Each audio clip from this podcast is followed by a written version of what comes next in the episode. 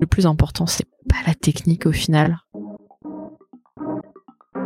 Il y a ce parcours de je veux me spécialiser sur une techno, je veux prendre une posture d'expert. Non, mais par contre, euh, il y a aussi un gros effort sur euh, l'accessibilité euh, web aussi. Qu'est-ce que tu voudrais changer dans Je voudrais que tout le monde travaille avec le reste de la team en délai maquette.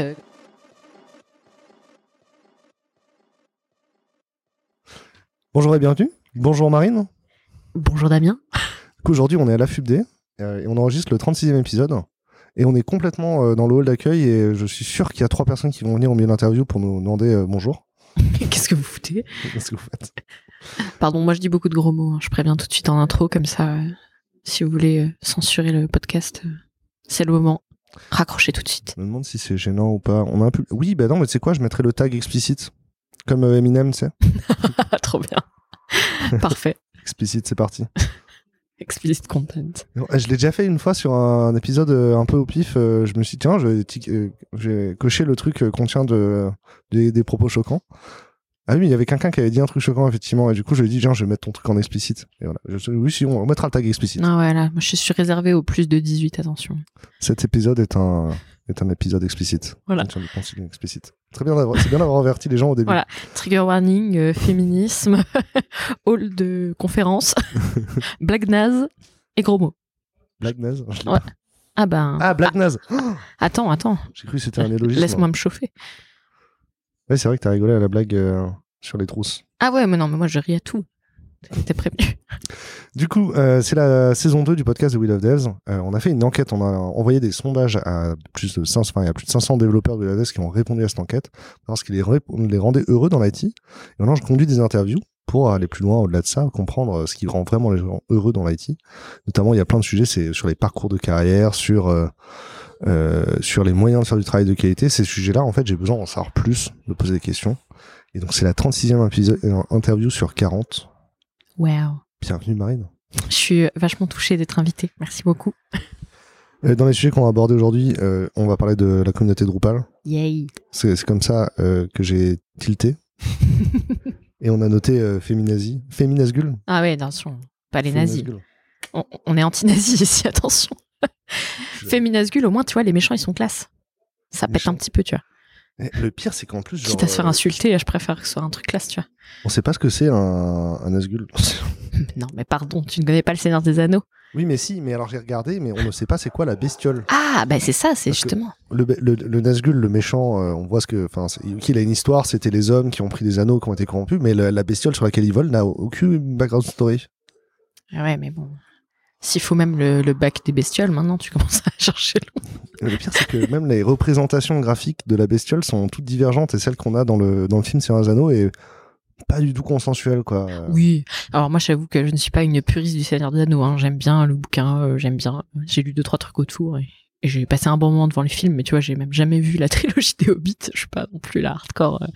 Mais euh, je trouve que les Nazgûl, quitte à être traitées de méchantes, c'est plutôt badass. Donc ouais, voilà. Et ils font flipper. Hein. Ah, ils font flipper et puis bah. dans le noir. C'est ça, tu sais pas trop ce qu'il y a dedans. Tu vois, c'est juste une idée plus que c'est un concept le Nazgûl. C'est vrai que c'est une idéologie des Nazgûl. Mm, mm. Voilà. C'est quoi un, ou une dev en 2022, Marine? Ah punaise, je raccroche immédiatement.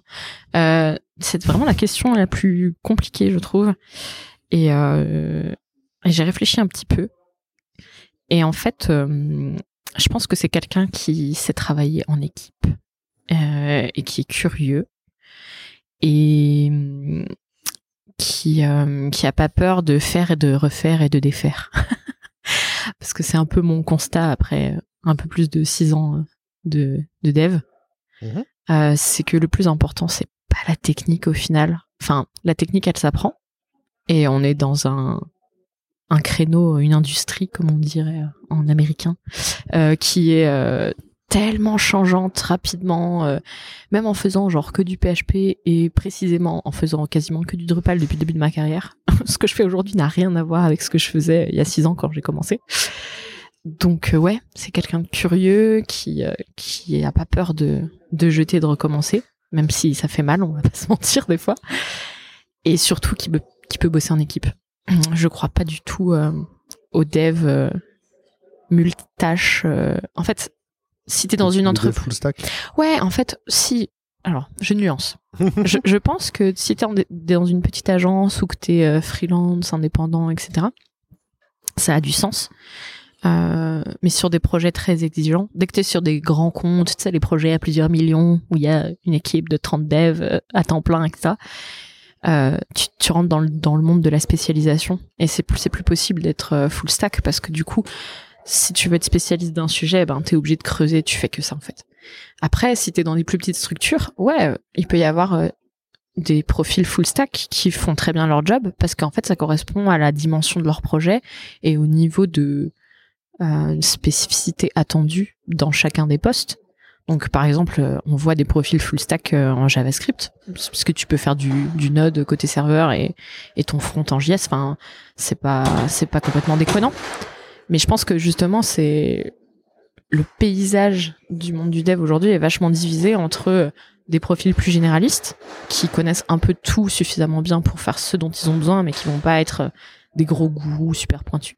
Et l'autre team, vraiment avec des profils ultra spécialisés, euh, et où t'as vraiment quelqu'un qui connaît un truc très précis. euh. C'est intéressant ça parce que j'ai échangé récemment sur euh, sur Twitter avec une personne qui cherchait du travail. et Quelqu'un m'a mentionné et, je lui dis bah t'es senior ici regarde cette annonce là il cherche des gens seniors le job a l'air euh, hyper idéal. Il me dit ouais mais moi je fais du PHP et cette annonce cette annonce elle est en Ruby et je suis bah ouais mais dans l'annonce ils disent qu'ils s'en foutent que tu fasses du Ruby ils cherchent quelqu'un de senior avant tout donc ça Mm. ça marche. Il me dit bah ouais mais je fais du Ruby si j'achète je, je fais du PHP si j'arrête de faire du PHP euh, je perds toute ma valeur toute mon expertise Ouais, c'est un peu ça. parce que euh, il y a ce parcours de euh, je veux me spécialiser sur euh, une techno, je veux prendre une posture d'expert quoi. Voilà, sur le savoir-être et sur toutes les compétences euh, bah, de ce que je disais, de travailler en équipe, sur euh, le fait de collaborer avec les autres équipes, euh, le design, le front, le bah, même comme la conf qu'on vient de voir là sur POPM, etc. Tout ça, effectivement, senior, tu tu régresses pas si tu changes de techno. Par contre, je pense ouais clairement que si tu te spécialises sur une techno, c'est toutes ces petites subtilités qu'il y a que dans ce langage-là ou que dans ce framework-là euh, toute ta veille que tu fais, les confs que tu vas avoir, etc. Ça nourrit tout ça. Euh, ça nourrit un peu. Alors évidemment, un design pattern, c'est un design pattern, tu vois. Mais euh, au final, ben si t'es spécialisé dans une techno, c'est pas pour rien aussi. C'est qu'il y a toujours des trucs un peu différents. Donc je comprends, je comprends la réaction. Ouais. Pour, en plus, je vais te dire, pour moi, senior, c'est ultra dépendant de ton contexte. Parce que dans la boîte où j'ai commencé, où j'ai fait mon alternance, parce que moi je suis ici d'une reconversion, on en reparlera après si tu veux, mais j'ai commencé euh, de rien quoi. Et ils m'ont tout appris. Et très rapidement euh, je suis montée en compétences et euh, quand je suis partie j'avais été lead dev sur un gros projet etc donc euh, en j'ai passé quatre ans dans cette boîte vraiment super. Et, et donc j'ai ah, j'avais le titre lead dev si tu veux en quelque sorte et, et les responsabilités qui allaient avec sur un projet. Et dans d'autres boîtes je suis junior quoi Là, dans ma boîte actuelle, je suis pas du tout au niveau des seniors parce que c'est des, des gros bourrins, ils sont super forts euh, techniquement. Et moi, j'ai des compétences, mais sur la technique, j'en suis loin, tu vois, parce que euh, j'ai pas fait une formation ultra théorique, donc je galère un peu avec les concepts en termes d'archi. C'est, c'est pas encore euh, spontané pour moi et tout ça. Et des trucs que j'ai pas vus en profondeur, où j'ai appris un peu en faisant. Euh, donc euh, ça marchait bien sur les projets sur lesquels j'étais, dans un contexte très précis où je faisais que des mêmes typologies de projets sur du Drupal. Et si tu me sors là, par exemple, maintenant je suis sur un projet Symfony 6 euh, depuis quelques semaines, bah, je suis complètement un poisson hors de l'eau là. Je suis, je suis, je suis junior là-dessus parce que j'ai pas de réflexe, j'ai pas en visu euh, quelles sont les bonnes pratiques. euh, Ouais. Tiens, euh, ce dossier-là, je le crée dans quel namespace C'est quoi la bonne pratique Faut que j'aille lire la doc à chaque fois, à chaque fois que je veux faire un truc, tu vois. Euh, donc en fait, tu changes de boîte, tu changes de seniorité parce qu'en fait, l'attendu est pas le même. Et donc, comme je disais tout à l'heure, sur un petit projet, euh, t'as un profil un peu touche à tout, ça marche bien. Tu tombes sur une boîte où t'es sur un grand compte, euh, des projets au long cours, etc., avec des millions et une équipe de dev ultra spécialisée, ben t'as pas le même niveau par rapport à l'attendu. Donc pour moi, senior, junior, enfin tu vois, ça veut rien dire. C'est il faut préciser euh, pour quel type de projet, euh, pour quel attendu, quelle boîte, etc. Ah, c'est comme pour le full stack en fait finalement. Pour Exactement. Le full stack, ta réponse c'était en fonction de la stack Et Bah, senior, c'est ça. ça. dépend du projet, quoi. Ça Ouais, ça, en fait, ça dépend de ce qu'on attend de toi. Tu peux être CTO d'une petite agence euh, et t'es très vraiment CTO et tu fais tout ce qu'il y a à faire dessus. Et Mhm. on te fout dans une très grosse multinationale avec euh, des projets euh, avec des technos que t'as jamais vus. Enfin, t'es pas au niveau euh, confirmé, tu vois.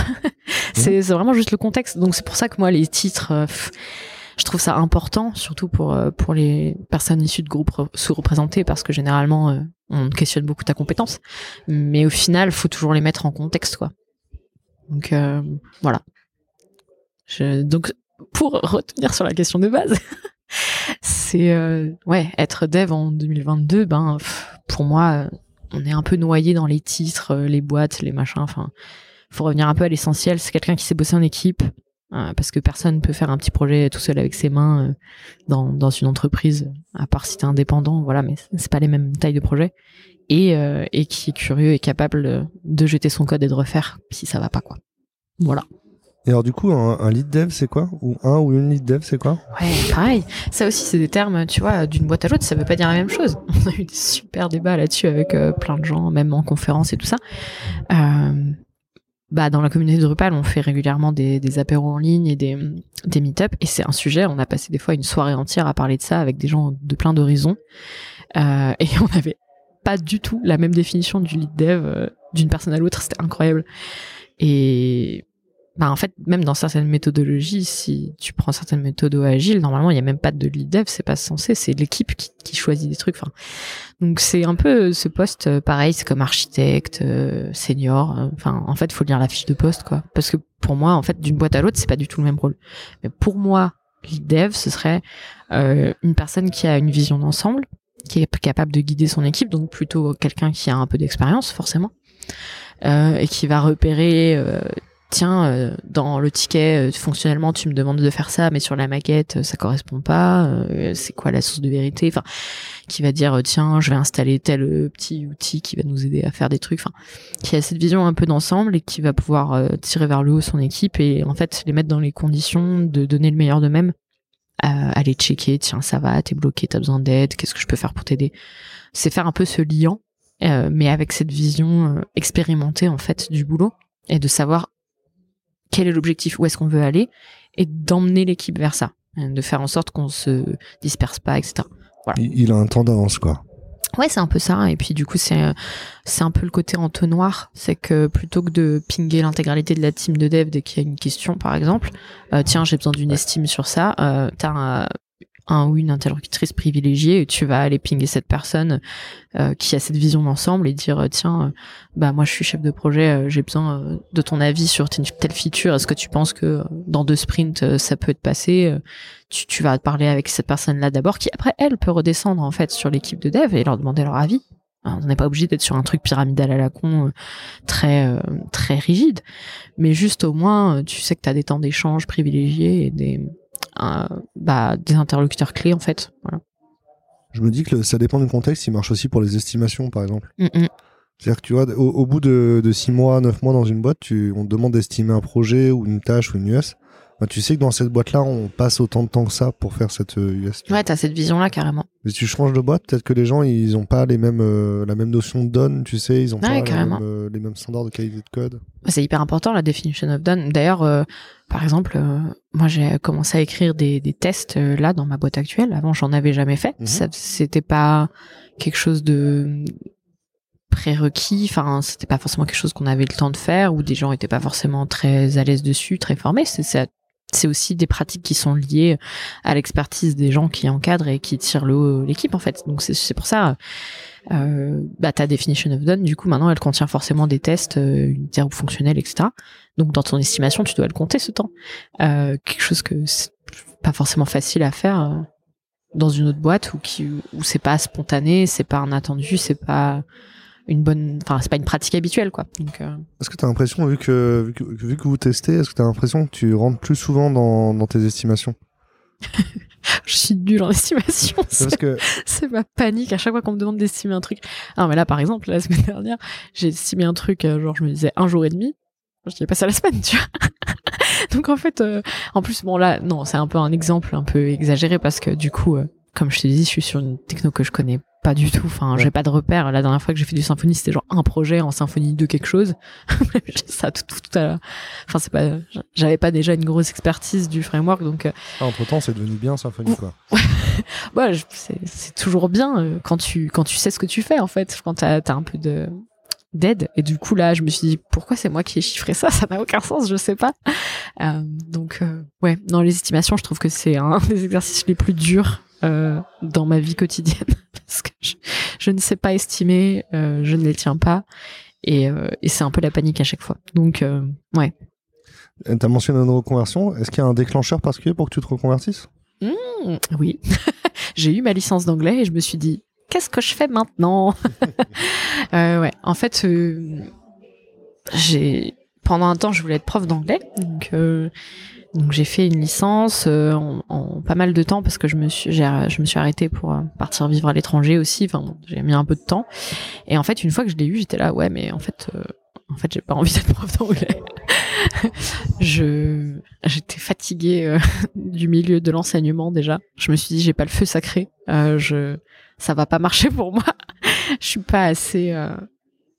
Euh, je, je ne peux pas encaisser et les élèves qui s'en foutent et euh, l'absence totale de soutien de la hiérarchie et le gouvernement qui te tape dessus euh, et les parents euh, qui t'engueulent. euh. Enfin, en fait, c'est juste. euh, faut vraiment avoir une vocation quoi et je me suis dit non moi je pense que ça peut j'aime bien transmettre mais je suis un peu euh, je suis un peu une diva j'ai besoin que le public soit intéressé du coup clairement je me suis dit là je vais je vais je pars au casse-pipe si je fais ça et donc euh, bah, j'ai eu ma licence et je me suis dit bah qu'est-ce que je peux faire avec ça? Euh, et en fait il y avait pas grand chose qui m'enthousiasmait comme débouché. En fait il y avait beaucoup de trucs très littéraires. Alors moi ça m'a éclaté hein. je me suis éclatée euh, à la fac. Ça m'a trop plu ce que j'ai fait. Je regrette absolument pas.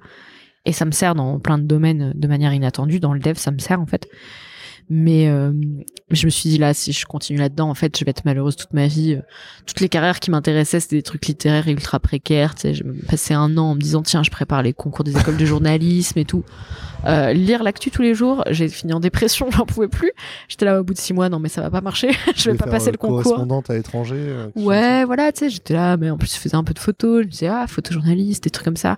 Ça m'intéressait. Mais en fait, je me suis rendu compte que c'était pas pour moi, que j'avais pas déjà le. J'étais pas assez structurée dans, dans ma manière de travailler pour, euh, pour m'en sortir et que c'était trop. euh, trop dur aussi, je pense. euh, les sujets qui sont les plus intéressants, c'est aussi, il faut pouvoir les digérer, quoi. Et de lire l'actu tous les jours, ça me, franchement, ça me rendait malade, quoi. Parce que j'ai, j'ai pas de télé depuis que j'ai quitté le domaine familial parental donc non ouais de- depuis depuis que je suis partie pour mes études j'ai pas de télé donc tu vois c'était trop violent de, de lire l'actu tous les jours Ta reconversion, elle s'est bien passée? Franchement ouais. En fait c'est pendant cette année où je me suis dit tiens je prépare euh, pour entrer en master journaliste machin je prépare les les concours euh, une sorte d'année euh, de prépa avec le CNED et en fait à un moment j'ai pété les plombs j'ai dit non mais c'est pas possible. Et je vais je, je vais avoir 25 26 ans quand je reprends un truc c'est trop. Donc j'ai pris la liste de toutes les formations courtes qui existaient à Grenoble là où je savais que bah, j'étais logée que j'avais pas besoin de déménager que financièrement j'allais m'en sortir. Et j'ai fait la liste de A à Z tu vois des formations en essayant de regarder qu'est-ce que je peux faire en fait. Je, je sais pas quoi faire de ma vie. Et je suis tombée sur euh, les trucs de développement et je me suis dit euh, d'informatique et tout. Et j'ai eu un gros tilt en mode mais j'ai toujours pris des options d'informatique pourquoi j'y ai pas pensé avant? Alors euh, je bidouillais sur le, le site du zéro à l'époque donc euh, maintenant Open Classroom euh, j'avais pris à la fac euh, des options euh, pareilles de web développement etc Mhm. mais jamais de ma vie je m'étais dit tiens je pourrais faire ça comme boulot j'étais vraiment dans le, le cliché qu'on m'avait dit il faut faire des maths il faut avoir fait un bac S nanana. Et d'ailleurs quand je me suis orientée euh, ben il y avait une formation qui était ouverte au bac littéraire hein. c'est celle que j'ai faite c'est le DUT que j'ai fait. Euh, j'avais postulé à un autre DUT il prenait que les bacs scientifiques. Voilà donc euh, du coup j'étais là bah ouais mais c'est gentil mais vraiment pourquoi? Et en fait plus, plus j'avance plus je me rends compte que c'est complètement con Ouais, j'ai- j'ai déjà, euh, déjà euh, préféré des ingénieurs à des gens qui ont fait des reconversions. Déjà, c'est, c'est pas basé, mais c'est vrai, je me rendais pas compte, genre, ah, t'as pas fait un bac S, quoi. Non, pas du tout. Oh ouais. Moi, j'ai un bac Quelle- littéraire euh, à fond, quoi. Et j'ai une licence d'anglais. Et, euh, et je vais te dire, euh, euh, beaucoup, beaucoup de gens autour de moi qui m'ont appris énormément de choses. Ils sont issus de reconversion qui ont rien à voir. J'ai une de mes collègues, euh, elle, c'est trop une tueuse dans ce qu'elle fait, mais elle, elle est issue d'une euh, licence euh, d'histoire de l'art. Ouais. Puis en vrai, il y a des bons devs qui n'ont pas le bac. Hein. Ah mais mais ouais, dans ma première boîte, j'avais un collègue, il avait pas le bac, il avait une équivalence, etc. Et voilà, enfin, pff, juste après, bah, ils m'ont appris des tas, tas, tas de choses. Et il faut voir aussi que des profils euh, reconvertis, il y a une motivation qui est pas la même. T'as aussi une maturité quand t'es dans tes études qui est pas la même, parce que t'as déjà généralement bossé avant, t'as fait d'autres trucs, tu sais pourquoi t'es là. Mhm. Et moi, par exemple, dans le DUT, c'est sûr que le, le clash euh, euh, d'intérêt, de maturité, d'assiduité entre ben, des gens qui ont 18 ans, qui sortent du bac, qui ont pris justement un DUT généraliste parce qu'ils savent pas trop ce qu'ils veulent faire. Et moi qui étais là à 25 ans, genre, c'est maintenant, j'ai pas le choix. Il faut qu'en deux ans, je sois capable de travailler parce que sinon, j'aurais plus les sous pour repartir sur une licence, des masters, des machins. Euh, donc voilà. Du coup, la, formation, c'était euh, DUT MMI, métier du multimédia et de l'Internet. Enseignement, euh, ça s'appelait SRC, Service Réseau Communication. Et, et en fait, ouais, c'est généraliste. T'as un tiers de code, réseau, voilà. Un peu de maths aussi. Donc j'en ai, j'ai bien pleuré, mais bon. Transformer de Fourier euh, quand t'as fait un bac L, c'est pas hyper spontané, mais bon, j'ai survécu. et euh, un tiers euh, com, euh, droit, euh, marketing, des choses un peu comme ça. Et puis un tiers vraiment créa. Tu fais du montage tiers, vidéo. Non. Et oh, Ah non, attention. non, c'est parce qu'il y a eu un peu de maths entre les Ah, tiers. ouais, ouais, attention. Ouais, ça rentrait dans la partie un peu scientifique, on va dire. Très bien. Et, et ouais, du, de, la mise en page, enfin plein de trucs comme ça. Donc c'était vachement sympa. Et, euh, et j'ai pu faire la deuxième année en, alternance et c'est comme ça que j'ai pu avoir un niveau suffisant pour être dev parce que sans l'alternance, euh, je faisais pas assez de code en fait. Donc euh, Est-ce que tu as des conseils pour les gens qui, qui rejoignent le métier aujourd'hui pour que ça se passe bien? Ben, déjà, aujourd'hui, le paysage est vachement plus intéressant en termes de reconversion. Tu as beaucoup plus de formations possibles, euh, que ce soit via les universités, les DUT, tout ça. Il y a beaucoup de choses qui sont plus intéressantes. Et puis, euh, bah, tu des formations privées, des écoles, des bootcamps. Enfin, il y a plein, plein, plein de formats euh, selon... euh, Enfin, tu peux même faire une école d'ingé euh, avec le CNAM euh, euh, en cours du soir, euh, si tu as envie. Enfin, il y a plein de trucs, quoi. Possible. Ouais, ouais. Donc, euh, puis ce qui est bien avec les études courtes, euh, c'est que t'es pas bloqué, quoi. Si tu fais un DUT en deux ans avec une année en alternance, tu peux faire une licence pro après, tu peux faire un master, enfin, et tu peux faire des hum, validations des, des VAE, validation d'expérience. Mhm. Donc, enfin, si c'est le diplôme, euh, vu qu'on est quand même dans un, un pays très focus sur le diplôme encore, On vit dans une saucisse. J'espère que c'est un duo, hein, parce que moi je suis savoyarde, donc euh, quitte à avoir une saucisse. Voilà. J'avais prévenu. Blague nulle. Voilà. C'est fait. Je l'ai pas Check. comprise en plus. Ah, c'est le nom d'une saucisse euh, savoyarde, voilà. Elle s'appelle le duo? Ouais. D-I-O-T. Tu iras regarder sur, euh, sur ton moteur de recherche préféré. D'accord. Ça se mange avec des creusets ou de la polenta. On vit dans une saucisse, c'est Ouais. On vit, dans- on vit tous dans une société. On vit tous dans une saucisse. C'était ça le- l'idée. Je sais, j'ai compris. donc, Mais non, mais moi, c'est- c'est attention. Je suis très premier degré. Non, mais en vrai, euh, il y a un peu tous les formats et c'est bien parce que sinon, ça excluait quand même pas mal de public, euh, notamment par exemple des mamans solo qui ont pas du tout la capacité de d'arrêter de travailler ou des choses comme ça. Pour moi, l'alternance, ça a vraiment été euh, le top. C'est ce qui m'a ce qui m'a permis d'en être là aujourd'hui, je pense. Donc franchement, je recommande énormément l'alternance.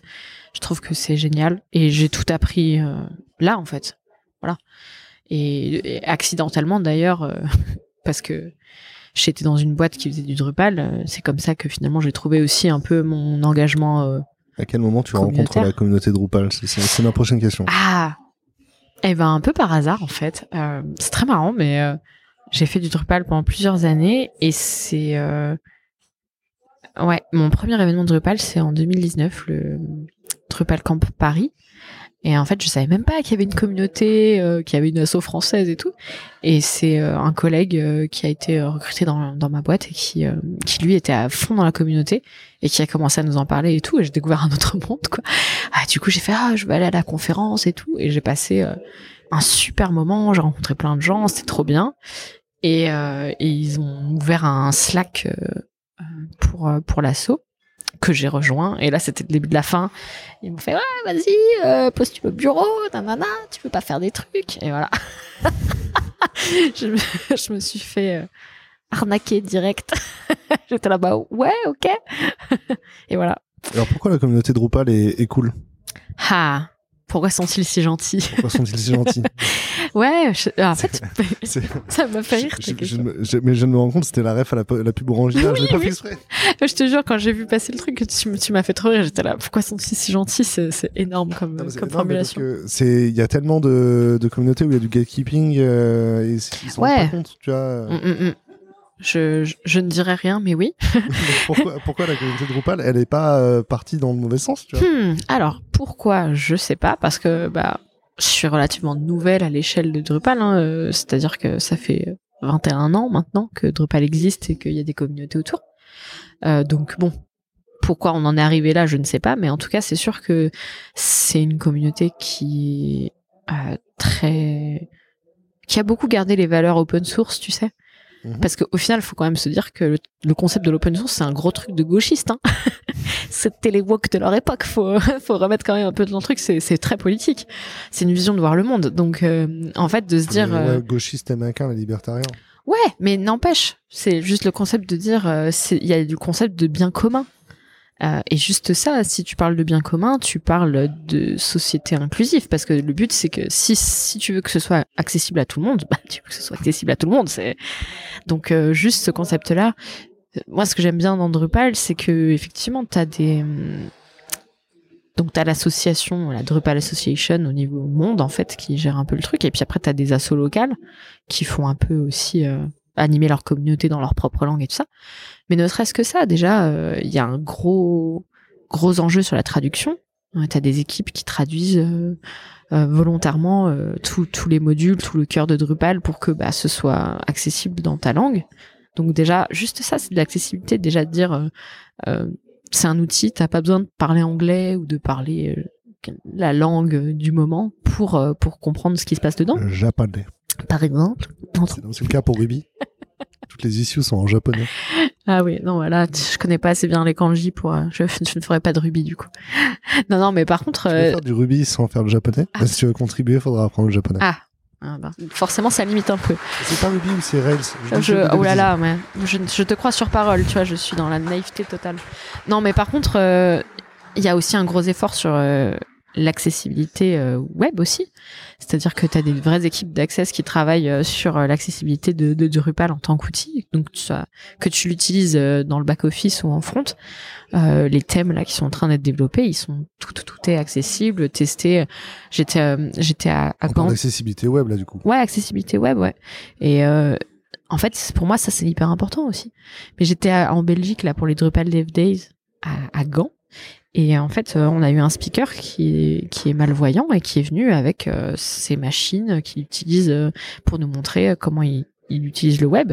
Je veux dire, c'est un spécialiste d'accessibilité web qui, qui est concerné par le truc et qui audite régulièrement des outils Drupal et qui est venu, par exemple, et voilà, il y avait de la contribution qui avait lieu en même temps. Il a été traîné pour tester la nouvelle implémentation de. CK Editor, que WYSIWYG soit accessible. Et il a levé plein de, plein de petits trucs. Ça, c'est un travail qui est fait en amont, tu vois. La première fois qu'il y a un auditeur euh, d'accessibilité qui passe sur ton, sur ton code, c'est impressionnant. Ça Ah bah la ouais, moi c'est des trucs, des sujets qui me parlent beaucoup et je trouve hyper important. Donc euh, ça c'est c'est de l'inclusivité. Euh, et puis ben ouais, ils ont aussi une team diversité et inclusion. Il y a des personnes euh, de tout genre, euh, de toutes origines, euh, qui qui sont régulièrement élues euh, dans le board de l'assaut monde, etc.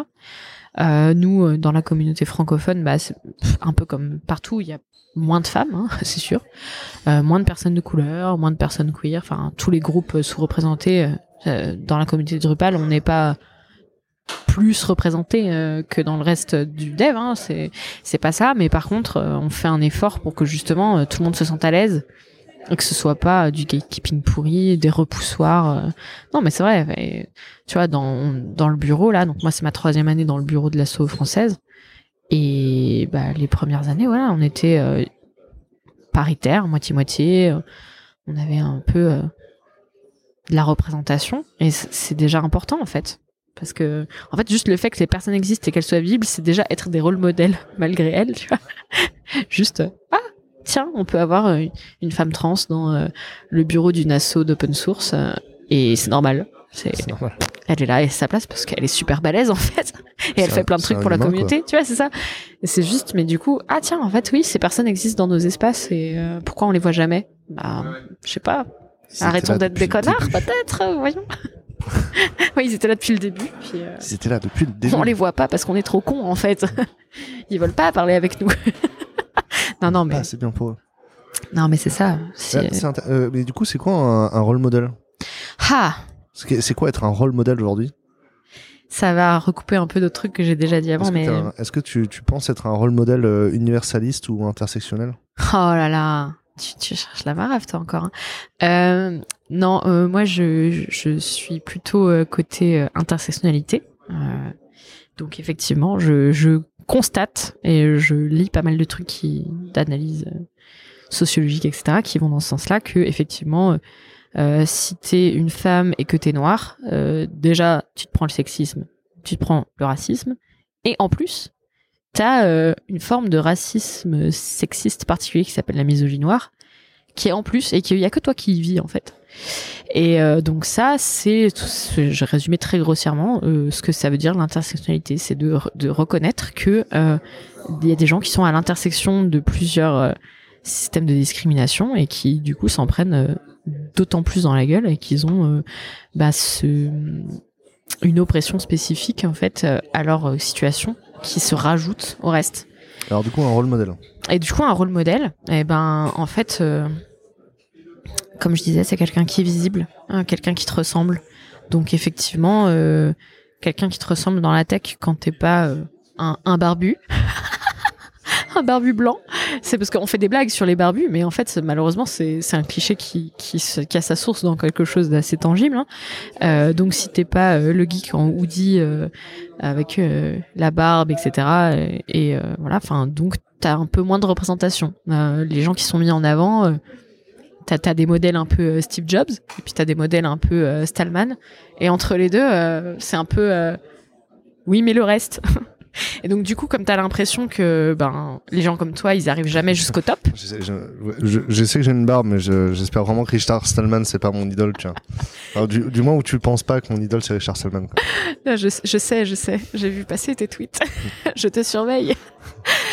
non, non, mais voilà. En fait, le problème, c'est que, ben, du coup, si t'as personne qui te ressemble, tu, de la même manière que si on t'a toujours dit que euh, il faut être euh, super capé en maths pour euh, faire du dev, tu vas même jamais l'envisager. Donc voilà, du coup, si t'as pas une nana dans des rôles prestigieux, une nana super capée techniquement qui, qui, qui t'impressionne, une nana qui a créé un, un super euh, outil euh, open source que tout le monde utilise, euh, tu vois.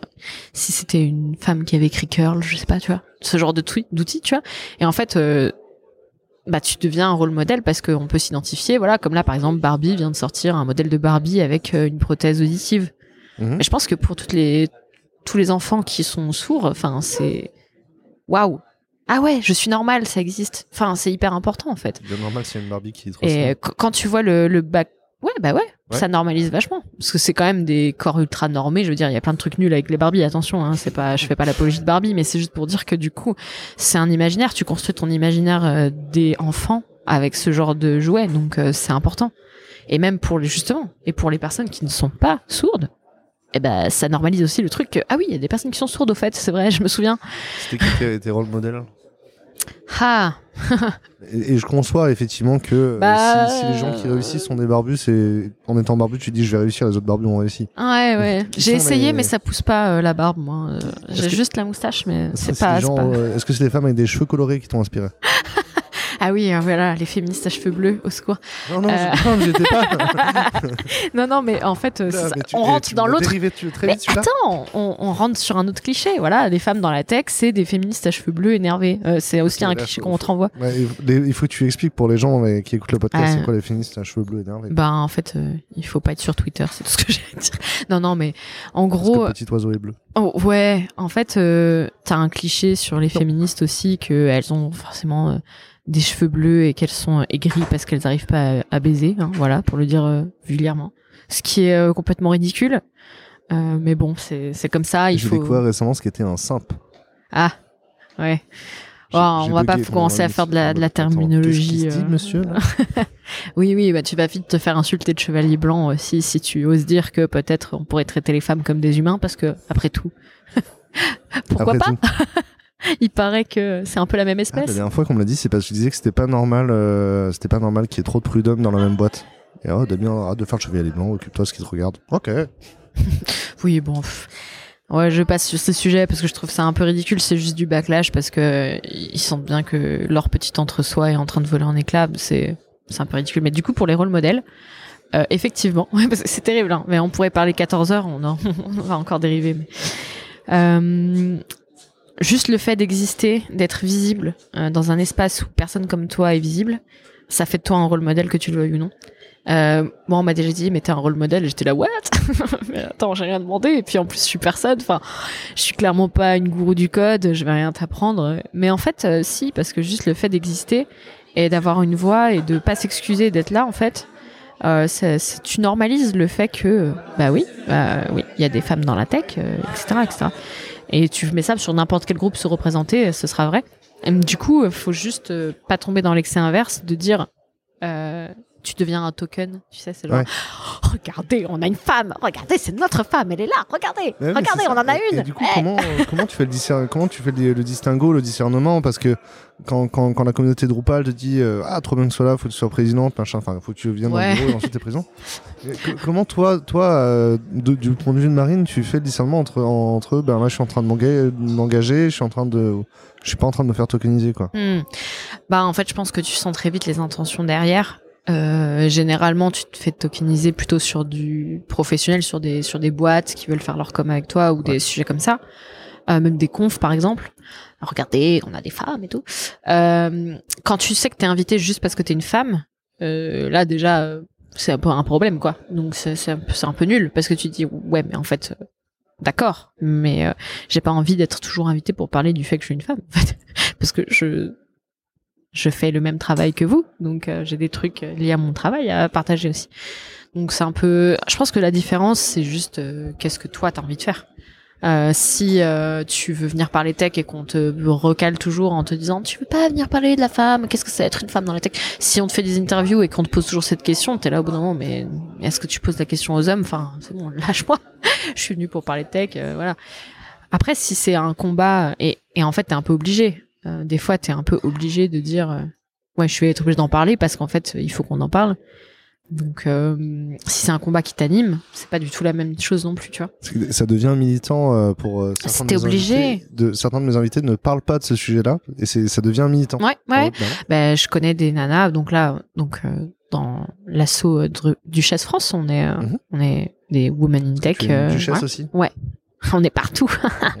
Mais oui, du coup, on se soutient entre entre femmes dans la tech. Et du coup, par exemple, je sais que c'est un débat intéressant qu'on a déjà eu, euh, où euh, on rigole sur le fait que euh, ta première conf, c'est toujours euh, qu'est-ce que c'est qu'être une femme dans la tech? C'est mon cas. Hein, euh, la première conf que j'ai donnée à la FUP des Lyon, c'était je ne connais aucune autre femme qui fait du PHP au secours.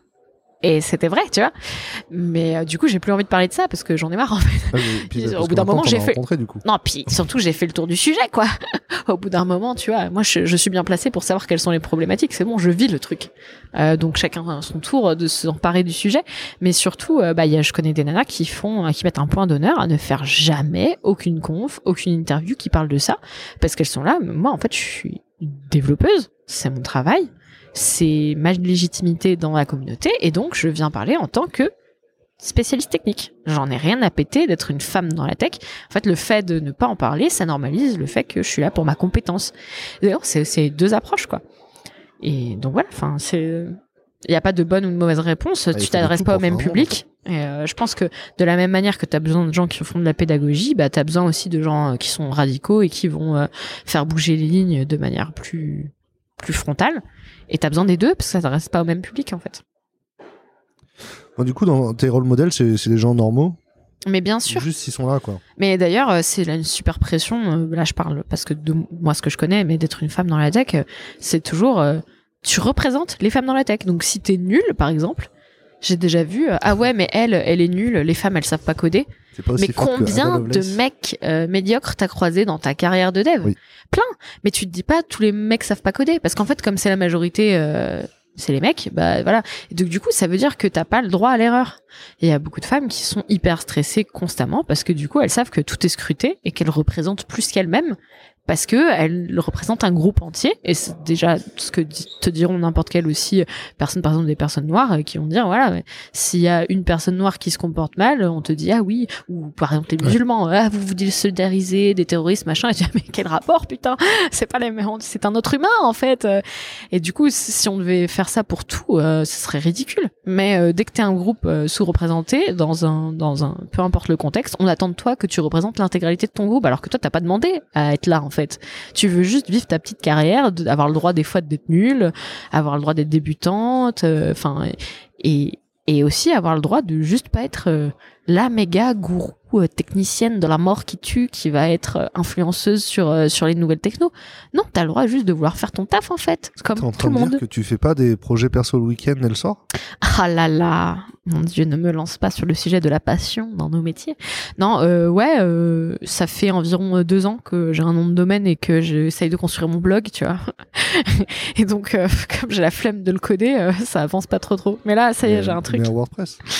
Oui, bien sûr, un WordPress, tout à fait. on rigole, on rigole, mais j'en maintiens euh, pour d'autres personnes. Ça fait très bien le café si tu l'utilises ce pour, pour euh, ce pourquoi il est bon. Et No Shame, il y a un- Mais, euh, mais ouais. Lovelace.com, c'est un WordPress derrière. Ouais, ouais, non, mais c'est, on fait souvent cette guéguerre, tu sais, c'est comme euh, Vim et Nano, euh, euh, WordPress et Drupal. Bah, ça dépend de ton usage, en fait, j'en ai rien à péter. Enfin, tu vois, c- si tu me fais faire du Drupal sur un projet où ça a pas lieu d'être, c'est ridicule. Là, par exemple, le projet sur lequel je bosse, à la base, ça avait été pensé pour être un Drupal, et on s'est dit, mais en fait, par rapport à vos besoins, ça a aucun sens, on va faire du Symfony. Et on fait du Symfony, tu vois. Je m'en fous, c'est pas parce que j'aime bien la communauté Drupal, Drupal que pourquoi, du coup? Bah, des gros sites déjà plus complexes.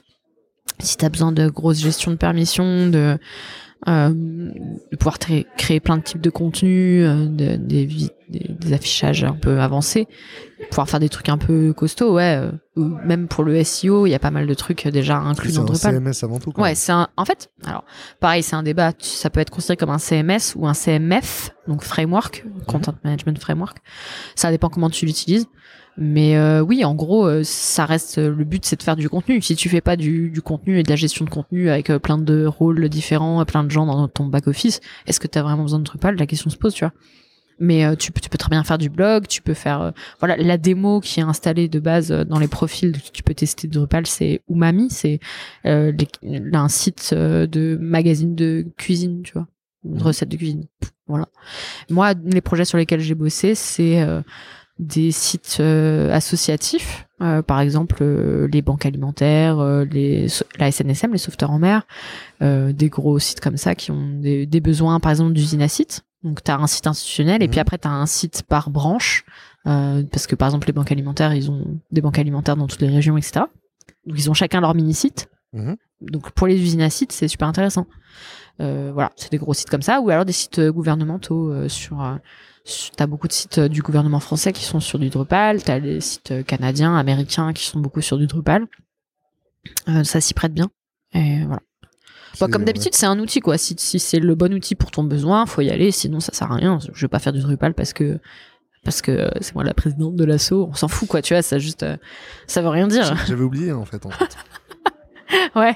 Bah en fait ils m'ont eu, tu vois. Ils m'ont dit ah vas-y et tout et, et je leur avais dit ouais mais en fait j'ai pas le temps là on verra dans deux ans. Putain deux ans après je, je suis vraiment présidente de l'asso. Ah Alors ça fait quoi une présidente de l'assaut Drupal? Bah comme n'importe qui qui est dans l'associatif, euh, tu fais beaucoup de trucs ingrats qui se voient pas et puis euh, et puis voilà. Tu, tu représentes les trucs. euh, si jamais euh, tu dépenses les sous n'importe comment, bah tu ils peuvent porter plainte et puis voilà c'est super. non non bah en fait on est une petite asso en fait c'est ça qu'il faut voir. Hein. Euh, on est euh, Vous avez pas de salariés, tu risques pas. Ouh là, non. On n'est pas la FUP, non, c'est sûr. Euh, J'aime beaucoup la FUP, ils font plein de trucs trop bien. Ça m'inspire euh, carrément. Mais on est très très loin, tu vois. La FUP, ils disaient ce matin, ils sont environ 600 membres. Nous, on est environ euh, 33 membres, dont, dont des entreprises. Et c'est vrai qu'avec le Covid, on fait pas trop d'événements. euh, euh, on n'est pas en capacité d'organiser un événement annuel, etc. Donc, euh, c'est voilà. C'est beaucoup plus petit, mais, euh, mais par contre, euh, notre Slack est hyper actif. Il y a plein de gens qui posent des questions, d'autres gens qui répondent, c'est c'est cool. Quoi. Donc, euh, Il y a plus que 33 membres sur le Slack. Ouais, on est, euh, je pense qu'on a, on est dans les 800 inscrits. Après, il n'y a pas tout le monde qui se connecte tout le temps, mais t'as une bonne centaine de personnes qui est là très régulièrement. Ouais. Donc ouais, non, une communauté active. Après, t'as pas besoin d'être membre. Encore une fois, l'asso, elle est là pour euh, aider, faciliter, organiser un peu des meet-ups, des événements, et puis euh, aider les gens. Tu sais, par exemple, quand euh, il y avait des meet-ups en personne, t'as la responsabilité civile de l'asso, des trucs comme ça. Enfin, tu vois, c'est, on est là pour faciliter, mais t'as pas besoin d'être membre de l'asso pour faire des événements Drupal. Enfin, genre, on est personne, quoi. On est là pour aider. On n'est pas, c'est pas la, la police. T'es obligé de passer par nous. Donc, il y a plein de gens qui font leur truc aussi, qui ont pas besoin d'être membre payant. C'est juste pour soutenir, comme d'habitude, hein. Dans l'associatif, c'est, c'est, on est, on est en- dans de l'open source. On s'en fout que les gens payent, en fait. C'est pas le but. C'est juste pour aider à faire fonctionner le truc, tu vois. Qu'est-ce qui a changé en 6 ans de, de ta vie dans la tech? Waouh. Bah, moult. fait que le duchesse soit passé en non mixte. Ouais, c'est vrai, gros changement. Euh, Qu'est-ce qui a changé? Ben déjà, euh, j'ai des gens qui me suivent sur Twitter, je sais pas pourquoi, et puis il y a des, des mecs qui m'invitent à parler à des podcasts. Euh, je sais pas, 800 quelque chose. Félicitations. ouais, je sais pas pourquoi vous êtes là, mais euh, merci, c'est gentil. je tweete rien on, en est, plus. on est là que pour la vie. Ouais, je pense. Euh, je pense. non, non. Ma bio est parfaite, je suis désolée. Ouais, non, mais elle est parfaite. Non, non, mais- C'est parfait. Bah ouais, euh, c'est ça, je, je me retrouve visible dans la tech alors que, encore une fois, je suis euh, une dev euh, extrêmement lambda. Hein. C'est pas moi qui vais être euh, prescriptrice de trucs de tech super avancés, clairement pas. En plus, ça m'intéresse pas, j'ai pas envie d'être euh, une bourrine du code. C'est- En fait, c'est juste pas ma personnalité, je suis quelqu'un qui s'intéresse à plein de trucs, donc... euh, Du coup, t'as envie de faire quoi comme carrière? Ah Euh, Je pense que je suis bien dans un plus petit contexte. Je pense que les grands comptes, c'est très intéressant techniquement et j'apprends, mais alors plein de trucs. Je suis pas sûre que j'ai envie de faire ça toute ma vie. Je préfère les projets que je faisais au début euh, dans ma petite boîte où on faisait que de l'associatif ou du public. Euh, les projets derrière, il y a des valeurs et du sens qui te parlent. Du coup, c'est tu codes aussi, mais tu sais pourquoi tu codes. Enfin, c'est important pour moi pourquoi on fait les choses, tu vois. Je bosserai jamais sur un site euh, de d'armement ou des trucs comme ça. C'est juste euh, non, Je- non. Je te filerai pas ma compétence pour ce genre de, de trucs, quoi. Donc ouais, j'ai envie de retourner sur des projets un peu avec plus de valeur. Un peu plus militant. Ouais, non mais tu vois, après c'est pas, c'est pas une question juste d'entreprise. Il peut y avoir aussi des entreprises euh, où ce qui font pas ça actuellement et qui, via leur travail RSE, commencent à se poser un peu des questions de leur positionnement, de qu'est-ce qu'ils font dans dans l'écosystème, qu'est-ce qu'ils apportent. Donc, euh, je pense que tu peux avoir des gros projets, même sur des, des trucs éthiques, mais c'est juste que on va pas se mentir, ceux qui ont la thune pour faire des gros projets, euh, c'est rarement les associations ou, les trucs, les ONG, les trucs comme ça. Bon, voilà. Donc euh, ouais, c'est sûr que si tu veux faire des trucs techniquement intéressants, euh, super pointus, tu vas plus aller sur des sites de banque ou je sais pas trop quoi, des trucs comme ça. Moi, c'est- moi, je- La prochaine, la prochaine étape dans ta carrière, c'est pas devenir euh, tech lead ou lead dev alors? Pourquoi pas, mais euh, si ça m'intéresse, j'aime bien euh, organiser des trucs et tout. euh, c'est des, j'ai une sensibilité à ça et même euh, dans les équipes et tout ça. Euh, pour l'instant, je m'en sens pas capable. Je pense que j'ai pas assez de recul technique. Je pense que c'est un poste où c'est important d'avoir quand même une vision globale, tu sais, de quand tu fais des choix techniques, des orientations, tu sais pourquoi tu les fais. Je pense que j'en suis pas là. Euh, tellement de choses à savoir, mais j'ai l'impression que je sais rien du tout. Bon, déjà ça, bon, normal. Mais euh, ouais, j'ai pas envie de prendre ce genre de responsabilité. Je m'en sens pas les épaules pour l'instant, donc euh, ça me va pour l'instant d'être en apprentissage moi-même sur mon craft en fait, et, euh, et plus tard euh, on verra. Ouais, ça, ça a du sens. c'est le- les speakers, qui, les partenaires qui commencent à prendre la parole. Il va falloir qu'on aille manger, c'est terrible. Qu'est-ce que tu voudrais changer dans IT Haha plus d'inclusivité.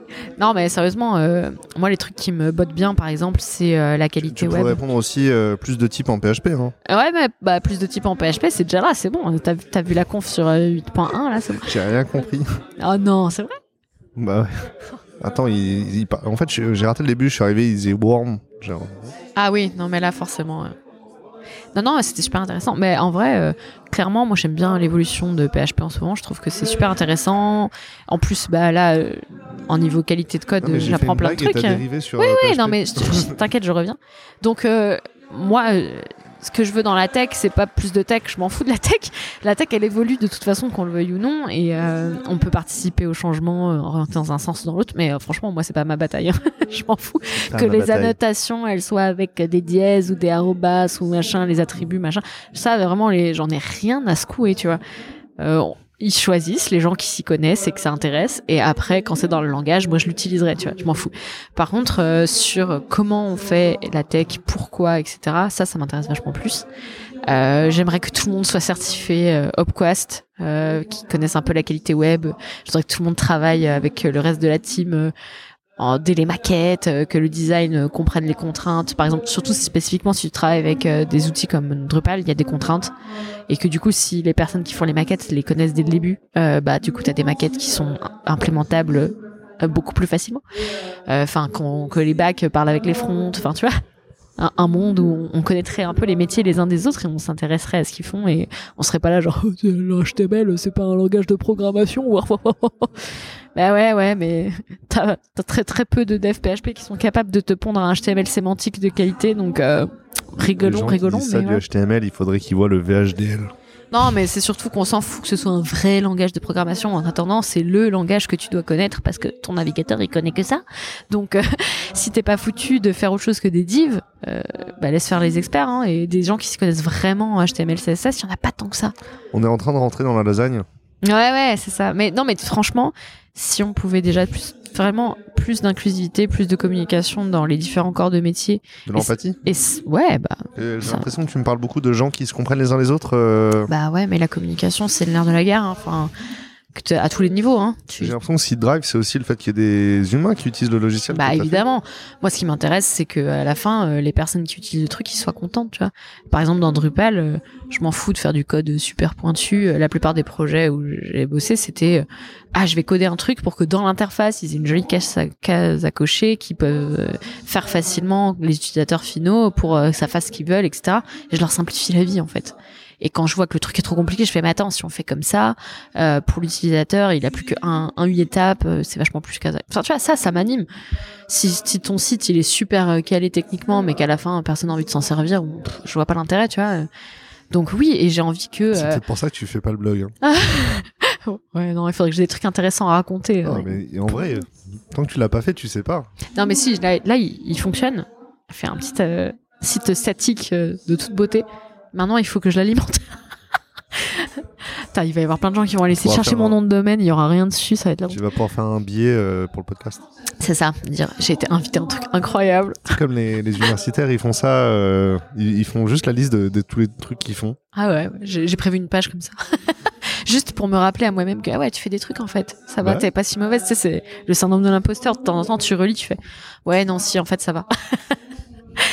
Et ouais, du coup, clairement, euh, que le truc soit accessible. Parce que on est quand même 25% de la population euh, qui a un handicap d'une forme ou d'une autre. Euh, moi, j'ai pas envie de dire à un quart des personnes non, mais toi, en fait, tu rentres pas. enfin, je vois pas l'intérêt. Donc euh, voilà. C'est un sujet, tu vois, typiquement, je, fais, le- je fais le crochet, mais ce podcast, je vais en chier à le rendre accessible. Ah bah bon courage, ouais. Mais, pff, mais en plus, euh, je suis mauvaise élève moi-même, hein, parce que par exemple, euh, la conf sur le syndrome de l'imposteur euh, au forum PHP, elle est en vidéo sur YouTube, et on a la possibilité de retranscrire le texte pour mettre les sous-titres, etc. Et j'ai pas encore eu le temps de le faire. Et c'est hyper important, il faut que je le fasse. Ouais, ouais, bah oui, mais bon, c'est hyper important en fait. Enfin, voilà. C'est 2 à, 2 à 8 fois le temps de la vidéo. Bah ouais. Ouais, mais je- c'est bien pour ça que je l'ai pas encore fait. Non, mais par contre, c'est vraiment important et je pense que c'est juste le fait que la FUP y pense et te le dise. Déjà, tu vois, c'est tellement important. Des gens qui n'y penseraient même pas, parce qu'ils savent même pas quelles sont les contraintes. Donc, si on était tous un peu, euh, tous et toutes sensibilisés à les, enfin, aux contraintes des autres, ça serait vachement mieux pour euh, designer des trucs accessibles, quoi. Donc voilà. Il a dit quelque chose qui m'a étonné. Tu, tu devras écouter le replay. J'ai compris qu'il voulait des bons développeurs. C'est quoi un bon développeur, Marine Oh là là là là, cette transition de qualité. C'est- Merci JB pour la transition. hein. Ben, je sais pas, euh, ça revient à ce que je t'ai dit au début. bah, déjà, un bon développeur, c'est un homme du coup. Bah ouais, un barbu euh, avec un t-shirt de geek. Non, non, bah ouais. Bah, je sais pas, c'est quelqu'un qui s'intéresse un minimum euh, à ce qui, ce qui, ce qui développe et pourquoi. Mais en plus, enfin, comme je te dis, ça dépend tellement du contexte. Tu vois, dans, pour moi, c'est quelqu'un qui arrive à communiquer et à, et à progresser un peu. T'as pas, t'as pas besoin. En fait, je vais te donner un exemple con. Euh, t'as des gens, c'est des, des, bourrins du code, c'est incroyable tout ce qu'ils savent et tout. Par contre, bosser avec eux, c'est une plaie. Euh, et puis t'as des gens qui sont pas forcément meilleurs que toi ou pas, même parfois plus juniors que toi, etc. Mais euh, quand t'es en galère sur le projet, ils vont passer du temps avec toi, ils vont, on va débugger ensemble, ils vont faire canard en plastique euh, et on va galérer à plusieurs. Des fois, on va trouver la solution, on se dira punaise, on est vraiment, mais vraiment trop con. C'était donc ça. Et, euh, et c'était un truc à la con et on aurait dû le savoir parce que depuis le temps qu'on fait ça, on devrait savoir ces trucs-là. Et, et ben, tu préfères bosser avec la deuxième catégorie de personnes en fait, parce que du coup, euh, on te prend pas de haut et euh, t'as renforcé un peu tes liens et à la fin, tout le monde a appris quelque chose, tu vois. Donc voilà, je pense que c'est juste quelqu'un qui a envie de bosser en équipe et pas d'être euh, la rockstar euh, gourou euh, super cadre euh, du cul où en fait on en a rien à péter de que tu saches tout ça parce que si t'es pas capable de le transmettre, ben enfin bosse tout seul en fait. Faut qu'on prenne. on va assembler tout ce qu'on a dit jusqu'à présent et en faire du coup une lasagne. Ah Une lasagne du bonheur pour les devs dans l'IT. J'avoue. Qu'est-ce que qu'est-ce que tu veux mettre en premier dans le plat à lasagne? Ah, un bon contexte. Un bon contexte? Ouais, une boîte euh, qui te respecte déjà, qui t'exploite pas, euh, qui te qui te paye euh, raisonnablement, qui te demande pas de faire des charrettes tous les soirs. Enfin, tu vois, en fait, on est dans un milieu où on a le pouvoir en ce moment. hein. Si tu veux changer de boîte en tant que dev, ça recrute à fond. Hein. T'es harcelé, donc euh, euh, ça, ça force un peu les boîtes à tirer vers le haut les conditions de travail. Mais il faut pas oublier que la plupart des gens sont dans des secteurs où euh, ils se font euh, cracher à la gueule constamment. Donc nous, on est ultra privilégiés. Donc clairement, euh, le bonheur dans l'IT, ça passe aussi par euh, puisqu'on a ces bonnes boîtes, autant aller directement là-bas. On va pas se faire chier avec des boîtes qui, qui s'en foutent de nous parce que on est dans un contexte où on peut se permettre d'aller vers les bonnes boîtes. Donc euh, voilà, quelqu'un qui va pas te discriminer, tout ça, c'est toujours plus sympa pour commencer. Et, euh, une petite euh, une, une couche de béchamel de type euh, formation, conférence, voilà, amélioration continue. Ouais. Donc un contexte où voilà, on te tire vers le haut, où t'es pas juste là pour pisser du code, euh, où on va t'impliquer dans les décisions, euh, les, les choix d'architecture. la euh, bienveillance. Ouais, mais même juste au-delà de ça, juste euh, de la montée en compétence, tu vois, juste si on reste bêtement technique, de dire, euh, ben t'es là, on fait un bout de chemin ensemble, euh, on va essayer de te, te donner le cadre pour que tu donnes le meilleur de toi-même. Et euh, donc euh, t'as besoin de quoi comme cadre? Ok, t'as besoin de plus d'autonomie, euh, t'as besoin de plus de cadre justement. Euh, tu vois, quelqu'un qui s'adapte à toi aussi. Euh, euh, t'as besoin de travailler en remote euh, parce que euh, t'as un handicap, euh, que c'est plus confortable, ou euh, t'es sur le spectre autistique, euh, t'as besoin de calme. Euh, voilà. Ou alors t'as besoin d'être au bureau tous les jours, de voir du monde. Enfin, tu vois, juste euh, qu'ils prennent en compte le fait que, ben, en fait, c'est pas, c'est pas une taille pour tout le monde. Tu vois, c'est ce qui marche très bien pour euh, une personne va être l'enfer pour l'autre. Il y en a qui adorent l'open space euh, et tu peux te dire que moi, je peux, s'il y a du bruit, ça, ça va être compliqué, quoi. Euh, mais enfin, ça dépend des personnes. T'en as qui ont. lasagne, du coup, on met Ouais. euh, un endroit calme pour travailler? Mais non, ça dépend des personnes. Tu vois, c'est, ça Et dépend. c'est- Là, c'est la lasagne de Marine Gandhi. Ouais, c'est ça, c'est, c'est ma lasagne, attention. Recette euh, personnelle, mais je l'open source avec plaisir. non, non, mais ouais, euh, en gros, euh, juste euh, des conditions de travail qui soient adaptées à, à chaque personne dans ses besoins individuels et pas juste en mode ah ouais mais tu comprends le télétravail c'est compliqué euh, voilà ça casse le lien social non il y a des gens pour qui c'est un impératif euh, physique euh, incompressible et ils peuvent pas travailler autrement donc euh, on s'adapte voilà et on tire les gens vers le haut On tire les gens vers le haut. bah ouais Non, là, on a mis une première couche dans la lasagne? Voilà, ça fait déjà deux couches là. Voilà, deux couches. Donc, du contexte, euh, on tire les gens vers le haut. Euh, un endroit calme pour travailler? Bah, ça fait partie du, du contexte Ah, de travail minimum. confortable. C'est le minimum. Oui, ouais, c'est ça. Le travail confortable. Est-ce que le travail confortable, c'est un- c'est avoir les bons outils pour travailler? Ah bah oui, évidemment.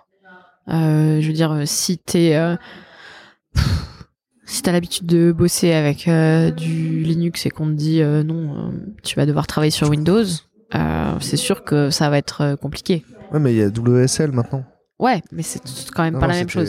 je- On est d'accord, ouais. Non, mais c'est vrai que ça, ça va vers le bon sens. Hein. Bravo Windows, hein. vous faites beaucoup d'efforts. On est très fiers de vous. Là, là, là, voilà le cookie. Mais, euh, mais, mais honnêtement, enfin voilà, c'est sûr que ça, c'est idéal si tu peux choisir euh, ton OS, ton, ton IDE, ton matos, enfin voilà. Donc, mais après, des fois, tu peux pas. Il y a des contraintes aussi, euh, sécurité, IT, blablabla. Moi, par exemple, là, je bosse sur Mac, c'est pas mon premier choix. Euh, je m'y suis faite, ça va, c'est pas la mort.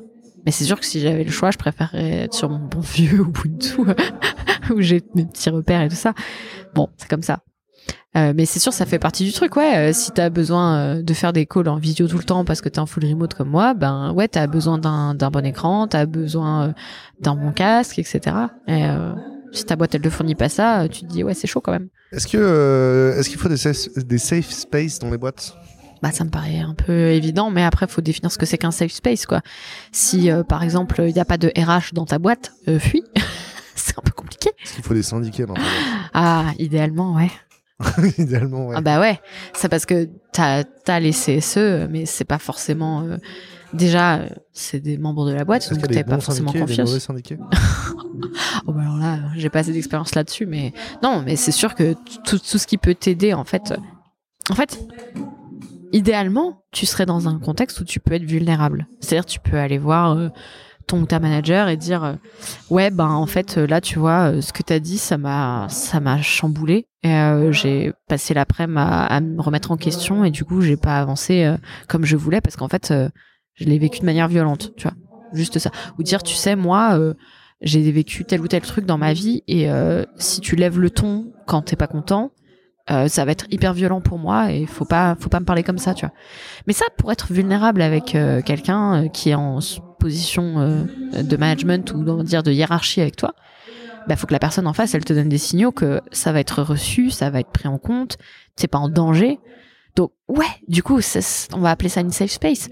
Mais c'est sûr que si par exemple euh, t'es une femme que euh, t'entends, euh, je sais pas, les managers, les N plus 2 qui font des blagues graveleuses toute la journée, et tu dis, mais le jour où, par exemple, un d'eux me fait des remarques déplacées, ou si je me fais coincer dans l'ascenseur, à qui je vais aller en parler, du coup, puisqu'ils se comportent comme ça, ils rigolent entre eux, tu sais déjà que tu peux pas faire confiance à toutes ces personnes qui rigolent avec. Donc c'est hyper important, même si t'es avec tes potes, même si mais moi je fais des blagues affreuses, tu te rends pas compte les blagues affreuses que je fais, mais avec les gens qui savent que je ne le pense pas, et en petit comité, et en privé, et pas au boulot. Et du coup, euh, l'image que ça renvoie aux gens de l'extérieur, c'est que ben on peut pas te faire confiance et que le jour où il se passe un truc grave pour toi, ils seront pas là. Euh, donc euh, ouais, ça, ça, ça fait partie d'une safe space. Euh, je sais pas si c'est le terme, tu vois, parce que ça fait, ça hérisse un peu les gens quand on utilise ces mots-là, mais ça recouvre une réalité très tangible. C'est que si demain il y a un de tes collègues qui te casse la gueule, euh, à qui tu peux aller parler euh, et que tu sais qu'on va pas te dire, oh bah tant pis pour toi, quoi. Voilà. non mais Non, non, j'ai repensé à des c'est des trucs un peu à la con. Voilà, si t'arrives sur le Slack et que euh, bah, il y a des emojis chelous ou il y a des conversations euh, un peu bizarres et tout ça ou de, du harcèlement ciblé. Ouais, voilà, bah tu vois, mais tous ces trucs qu'on voit passer, euh, c'est tu, tu le vis au quotidien dans ta boîte, donc c'est important de. C'est tout de suite euh, des red flags. Moi, en entretien, je te demande toujours combien il y a de femmes dans l'équipe. Non, mais c'est En con, fait, on mais aurait pu te faire faire l'anti-lasagne. Ouais, oui, c'est. Bah, c'est. J'ai passé la trentaine depuis un petit moment, donc maintenant je sais ce que je ne veux pas, encore plus que ce que je veux, tu sais. non, non, mais ouais, enfin, clairement, euh, il faut, il faut des safe space, euh, peu importe ce qu'on met derrière. Il faut que pouvoir savoir que s'il se passe quelque chose de pas normal, euh, ta boîte dira oui, c'est pas normal, oui, on va faire quelque chose, et on va pas te laisser dans situation de merde en fait. Voilà. Donc il faut former vos managers. c'est pas parce que euh, Jean-Louis a 15 ans d'expérience de dev et que vous l'avez mis manager d'une équipe parce que c'est le seul parcours euh, d'évolution que vous avez trouvé pour vos techos, euh, ça veut pas faire de lui un bon manager. Il faut, il faut payer des formations externes à vos managers. Voilà, bisous. Est-ce que tu as une dernière tribune ou est-ce que est-ce, est-ce qu'il manque euh, est-ce qu'il manque un fromage pour Ouais, continuer un- cette lasagne Ah bah attends, il manque toujours du fromage. Toujours du fromage. Enfin, ça, tu parles de savoyarde, je rappelle, attention. T'as essayé le Welsh vu que t'es à Lille j'ai mangé un Welsh végétarien euh, délicieux hier soir. Merci à l'affût pour les recommandations. C'était trop bien. Euh, ouais, ben, un petit peu de la possibilité de, de t'investir. Tu sais, euh, si t'as des idées pour améliorer les choses, on, on te, on te dit pas non, c'est pas ton rôle. Parce que c'est pas toi euh, qui a telle position. On te dit ah ouais t'as des idées, vas-y je te mets en contact machin qui s'en occupe et ah ouais tu veux améliorer ça et tout. Parce qu'en fait si tu peux pas t'investir dans ta boîte euh, et dans ton métier et dans l'amélioration continue, si tu dis tiens j'ai envie de rajouter un outil sur la pipeline, comme ça on a plus besoin de se faire chier avec les dépendances machin, et qu'on te dit ouais non c'est pas toi de faire ça ou euh, ouais ouais et puis il se passe jamais rien, bah t'es démotivé et tu vas plus t'investir et en fait au bout d'un moment en fait quelqu'un qui qui en a rien à faire de, ce qu'il fait, bah c'est ton pire cauchemar euh, dans ta boîte. hein. Et, euh, et donc du coup faut pas péter euh, l'enthousiasme des gens.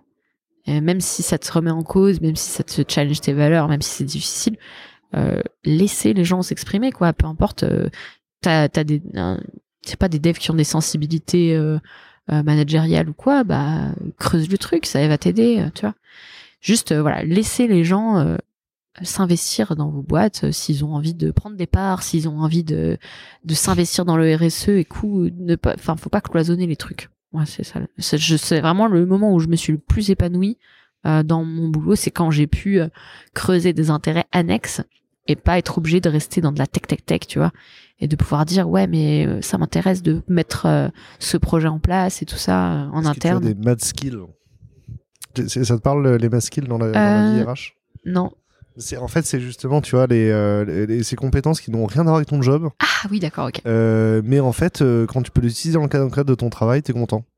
carrément. Ben ouais moi par exemple j'adore organiser des trucs. Dans ma première boîte où j'étais donc du coup dans les bureaux parce que là je bosse en full remote maintenant donc c'est un peu plus compliqué mais j'avais aidé à organiser le fait que chaque personne reçoive une petite carte de la boîte pour son anniversaire. C'est con hein. Mais c'est débile. Euh, juste euh, le tri euh, des déchets. Enfin, tu sais, des trucs pour la vie du bureau. organiser un, un super rébus pour une chasse aux œufs pour, pour Pâques. Bah ouais, mais tout le monde est trop content de trouver son petit Kinder, tu vois, au bureau. C'est con, hein. Mais tout le monde s'est bien marré. Faire des crêpes pour la chandeleur. Ouais. Je suis arrivée avec mes, mes deux litres de pâte à crêpes dans des, dans des bouteilles et puis, euh, et puis la machine et on faisait les crêpes et bam! Tout le monde était trop content, quoi. Tu Oh, vois. la, la bouffe, ça, en vrai. Ah bah attends, c'est fédérateur. hein. non mais voilà, mais du coup, quand tu fais le truc, Je me c'est demande si on ferait des lasagnes au bureau, tu vois. Je, de me poser la question. Sur euh, ouais, faut un peu d'équipement là, mais mais par contre, tu vois, tu tu dis ok, bah t'apportes de la bouffe, tu te poses deux minutes la question de qui est allergique à quoi, qui peut manger quoi, voilà. C'est J'ai un collègue, il aime pas c'est les pas du tomates. tout instinctif pour la plupart des gens.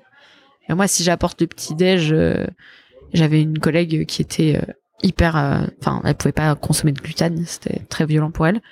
Euh, j'avais pris des petits gâteaux sans gluten dans un truc spécialisé pour qu'elle ait son petit déj aussi. En fait, elle était même pas venue au petit déj parce que d'habitude il y a jamais rien pour elle. J'étais allée la voir, je t'avais pris des petits gâteaux. Elle était choquée. Bien. Ah ouais, t'y as pensé, mais personne. Alors que c'est un truc, tu peux pas ne pas le savoir puisque tu manges avec elle tous les jours. Elle est obligée de faire sa bouffe à part et tout. Enfin, tu vois, juste Ouais. de penser à ça, c'est. C'est cool. Est-ce que tu veux un mot de la fin, une tribune? J'ai presque envie de dire, mais vous allez vous aimer les uns les autres, bordel. Jésus 2, le retour. ouais, c'est ça, le retour de la force. Non, en plus, euh, ces trucs religieux, ça me saoule. T'as pas besoin d'avoir une religion pour te dire comment bien te comporter. Pose-toi la question juste, mais euh, voilà. Si on essayait juste de comprendre un peu les contraintes des autres, on se rendrait compte que les leurs demandes, elles sont pas si farfelues en fait. C'est de l'empathie encore. Ouais, bah ouais. C'est fou, hein. Ces mots qui, qui, qui veulent dire tant et rien à la fois. non, j'en ai marre d'entendre parler de bienveillance partout, et souvent de la part de- d'entreprises qui font juste leur beurre dessus, et- ou de gens qui sont pas du tout bienveillants. Donc c'est pour ça que j'utilise pas certains mots, parce que j'ai pas envie qu'on me dise eh, c'est cliché et tout. je préfère parler de ce que ça veut vraiment dire, tu vois. Donc oui, de l'empathie, évidemment. Ah, mais c'est juste, euh, ne fais pas aux autres ce, qu'on veut, ce que tu veux pas qu'on te fasse, quoi. Je C'est... fais juste de la synthèse de ton propos Ah pour que non, facile à retenir aux Toi, auditeurs. toi, t'es le, t'es le job. MC, tu fais ton job, mais C'est mon job, moi, je suis euh, la rebelle qui vient t'emmerder, tu vois. pas de souci. avec des gros mots que tu vas devoir biper et tout. Non, non, on va les laisser. J'ai non, par contre j'ai réencadré le explicit pour euh, j'en ai rien à secouer. Là je l'ai réencadré le explicit c'est sûr. On sera explicite sur celui-ci. Ok. Bravo. Je suis, je suis réservé aux adultes. Méfiez-vous. Il faut être, il faut être prêt. Je suis réservé aux adultes. Je, euh, je ne ferai pas de blagues, mais voilà. Ok. Vous êtes prévenus. Euh, merci beaucoup aux auditeurs aussi qui ont Bah écouté ouais. jusqu'ici. Vous On est à êtes bien quoi courageux. On a une 18, on va faire le montage. Et euh, ben j'espère que tu, tu crois qu'ils nous ont gardé à manger ou pas? Ah, bah, j'espère, sinon on ira se battre, c'est pas grave. Euh, N'hésitez pas à poster des commentaires sur YouTube. Euh, J'inciterai Marine à y répondre. éventuellement. Ok, mais alors ça doit être des bons commentaires. non, non, mais Éventuellement, les, les commentaires, euh, enfin, les commentaires qui ne sont pas euh, appropriés seront effectivement modérés. oui. Ouais, si vous avez rien d'intéressant à dire, abstenez-vous. Hein. non, non, mais je plaisante, mais c'est vrai que des fois tu te dis, quand tu vois certaines confs récemment euh, qui ont dû être fermées les commentaires, la conf des euh, de Marcy, ils ont été obligés de fermer les commentaires à cause du backlash. Oh, une femme qui parle de féminisme et d'inclusion, vite, soyons des gros cons dans les commentaires. Bon, donc La- euh, vous pouvez être des gros cons dans les commentaires si vous voulez, mais ça, ça donnera pas une belle image de vous. Quoi. Mes commentaires préférés, c'est ceux qui commencent par J'ai pas regardé la vidéo, mais. Mais ouais. Ah bah. Bah merci pour rien Jean-Louis, ça fait plaisir. Désolé à tous les Jean-Louis, hein. je sais pas pourquoi ça tombe sur vous aujourd'hui. C'est vrai, ça d'habitude, c'est Jean-Michel. Ouais, ou Jean Con, j'aime bien aussi, mais euh, j'essaie de... En fait, tu vois, j'essayais d'être moins vulgaire, mais non, le naturel est... Je pense que parce que d'habitude, on- c'est les Jean-Michel PHP. Et euh, là, ici, on est une asso PHP, Ah, donc mais- on peut pas laisser les Jean-Michel. C'est vraiment un sketch de qualité, c'est Jean-Michel euh, à moitié là, mais euh, on aime bien aussi dans le métal euh, les gens, les gens vikings aussi. Enfin, ça, ça, ça marche bien avec Jean n'importe quoi derrière. Donc pardon aux gens, euh, on vous aime quand même. Même les gens qui s'appellent juste Jean, quoi. Merci beaucoup. C'était cool. Salut, Bravo. bravo. Je sais pas s'il faut dire me féliciter.